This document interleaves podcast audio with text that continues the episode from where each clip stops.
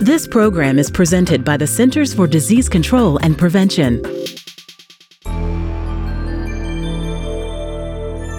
During the recent war in Afghanistan, invasive fungal wound infections, or IFIs, among U.S. combat casualties were associated with risk factors related to the mechanism and pattern of injury.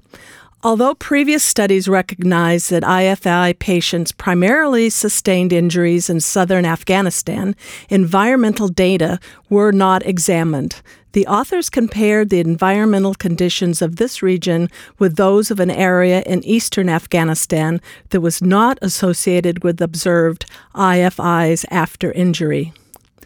Today I'm talking with Dr. David Tribble about his article on fungal wounds after combat trauma in Afghanistan. Dr. Tribble is the acting director of the Infectious Disease Clinical Research Program at Uniformed Services University of the Health Sciences. The IDCRP is a Department of Defense and National Institute of Allergy and Infectious Diseases collaborative research program. Welcome, Dr. Tribble. Thank you for having me on. Dr. Tribble, what are trauma related invasive fungal infections? Trauma related invasive fungal infections are what we've termed um, IFIs, or soil contaminated traumatic wound infections that are most commonly caused by the tissue invasive molds uh, in the order Mucorales or Aspergillus species. These infections develop after a traumatic penetrating injury, and in this case, with combat casualties, this is usually an explosive blast injury.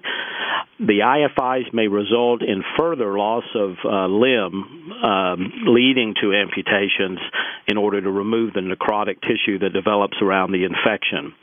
If the infection disseminates throughout the body, it may result in death, so these can be fatal infections. Uh, these types of infections have also been reported in civilians after agricultural accidents and natural disasters, such as uh, there was a tornado that happened a few years ago in Joplin, Missouri. In the military, the IFIs have been primarily reported uh, due to combat related blast trauma, where a soldier on foot patrol or a Marine is, and, and we've seen this commonly in southern Afghanistan, which is as you reported. This type of injury commonly results in a traumatic amputation of at least one lower extremity.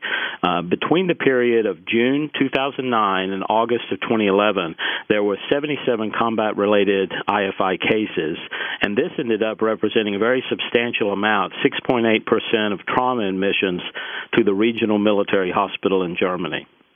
What were you looking for when you did your study? Well, what we were looking for uh, after the combat related IFI outbreak was recognized, we began doing series of investigations to try to look at individual and injury factors that could be related to the risk of developing an infection. Uh, this particular study examined regional environmental factors that might be useful in risk stratification. So, what did you find? Well, the regional risk of mold contamination of wounds was observed in injuries that occurred primarily in southern Afghanistan. So we were comparing this region to uh, the eastern part of Afghanistan, where there were also several serious uh, blast injuries. And in the southern region, we were seeing that this area was primarily characterized in comparison to the east as being lower elevation, warmer temperatures and less precipitation. Interestingly, though, um, even though less precipitation, we were seeing the cases clustering along waterways. Why are these geographical areas more likely to produce these infections? Well, as probably most people know, molds commonly grow in warm and wet climates. So, mold is uh, frequently found on decaying organic matter, crop debris, or compost heaps. So, southern Afghanistan is notably warmer, and it became termed uh, during the period of the war uh, as the green zone. And this area is, is notable for large agricultural areas, several rivers and waterways, which many of those may be irrigation areas. Um, in these agricultural sites. And so this provided a very favorable environment for the mold growth. And why is this significant? Well, while we were not able to identify the specific environmental factors, uh, when you look at it on an individual injury site level, so the grid coordinates for that, uh, where that injury occurred, in order to directly associate that with mold wound contamination, we were able, however, to describe environmental conditions and regional data that was useful for risk stratification. When you take this information and combine this with injury circumstances such as being on foot patrol, uh, having a mechanism of injury like a blast, as well as the severity like um, uh, above the knee amputation, traumatic above the knee amputation, then it really assists in risk uh, assessment. Uh, there is a potential that this environmental data, and we did this in the article, can be further extrapolated and used in ecological niche modeling to predict the likelihood that an IFI would develop if this was happening in another uh, geographic area. So overall, I would say this the results of the study help describe certain clinical scenarios and settings with a high risk of mold contamination with specific injury patterns and uh, that leads to contamination of the wounds. What kind of wounds create an environment for IFIs? Uh, in general, these are uh, very serious penetrating wounds that get inoculated with fungal spores. Within our combat casualty cohort, these patients have massive tissue loss. They have extensive traumatic injury, um, typically manifest by above the knee amputations or even more proximal into the thigh, perineal, and pelvic injuries, uh, and these are all due to these improvised explosive device blast injuries. Are there ways to prevent these kind of infections? Uh, yeah, they're the best prevention, and, and actually, it's also the primary therapy is aggressive surgical debridement and wound irrigation. So these are grossly contaminated wounds, and they are, as I said, with a, quite a large amount of tissue loss. So they really need a very aggressive debridement. Uh, they can be very challenging because of the extent of the injuries. The other thing that's important in prevention is an increased awareness of these risk factors. That if you couple that with an early tissue-based diagnostics, you can get more timely diagnosis and directed uh, antifungal chemotherapy. So, does awareness help prevent morbidity and mortality? Absolutely. The the best defense against IFI related morbidity and mortality is an increased awareness of who is at risk and couple that with early diagnosis and aggressive therapy.